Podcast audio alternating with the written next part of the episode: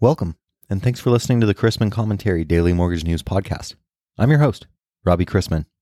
Topics on today's episode include the price of turkeys, rising mortgage rates, and the delinquency rate of mortgages. I'd like to thank this week's podcast sponsor, Candor. Have you heard of Candor yet? As you'll hear shortly, they're gaining groundswell for their dynamic, adaptive, and automative underwriting engine. Forget mortgages. As snow hits the upper Midwest and rain hits the East Coast, according to the USDA, nationwide frozen turkey inventories are 24% below the average three-year volume. Nothing to do with the Suez Canal, but the logistics of getting birds into freezers has been more tumultuous than typical, leading to frozen turkey prices increasing 26 cents per pound so far. Given there are an estimated 46 million turkeys eaten every Thanksgiving in the U.S., it adds up. Something else that adds up is the Mortgage Action Alliance, the grassroots voice of the real estate finance industry. It is your voice that helps protect your interests in key legislative and industry matters. Individuals helped delay and amend FHFA's 50 basis point refi fee last year, and much more.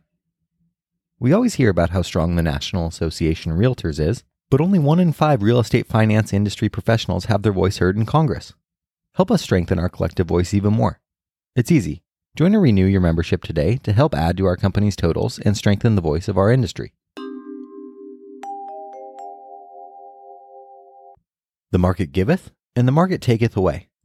Wednesday, when last the bond market was open, we saw U.S. consumer prices rose last month at the fastest annual pace since 1990, up 6.2% from October 2020. Energy prices drove the month-over-month increase, but we are seeing increases in categories outside of reopening, like shelter, food, and vehicles, cementing high inflation as a hallmark of the pandemic recovery and eroding spending power even as wages surge. Many at the Treasury and the Fed still believe it won't persist beyond next year, and expectations are that the Fed will act if needed to prevent a rerun of the 1970s.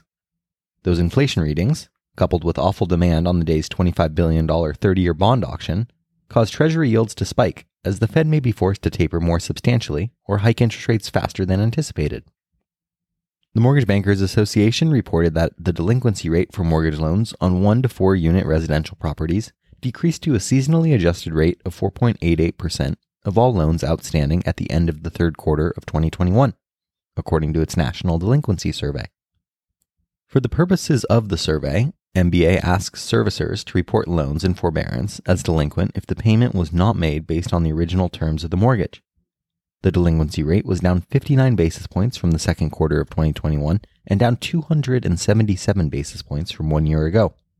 The bond market returns today to a couple of important economic indicators, JOLTS job openings for September and preliminary November Michigan sentiment, both out later this morning. Today's lone Fed speaker sees New York Fed President Williams delivering remarks. The desk will conduct the last two operations on the current schedule when they purchase up to $5.95 billion of 30-year 2% and 2.5% before releasing a new 2-week purchase schedule as well as the mid-November to mid-December MBS purchase estimate in the afternoon that will reflect the reductions from the recent tapering announcement.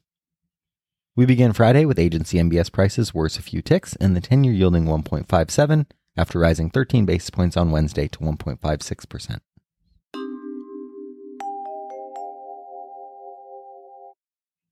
Let's wrap up with a joke and some housekeeping.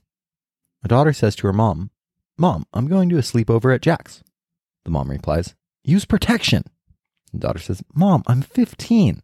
The mom says, "And I'm 30. Funny.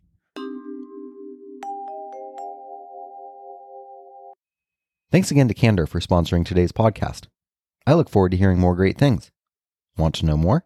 Go to candertechnology.com and tell them Robbie Chrisman sent you.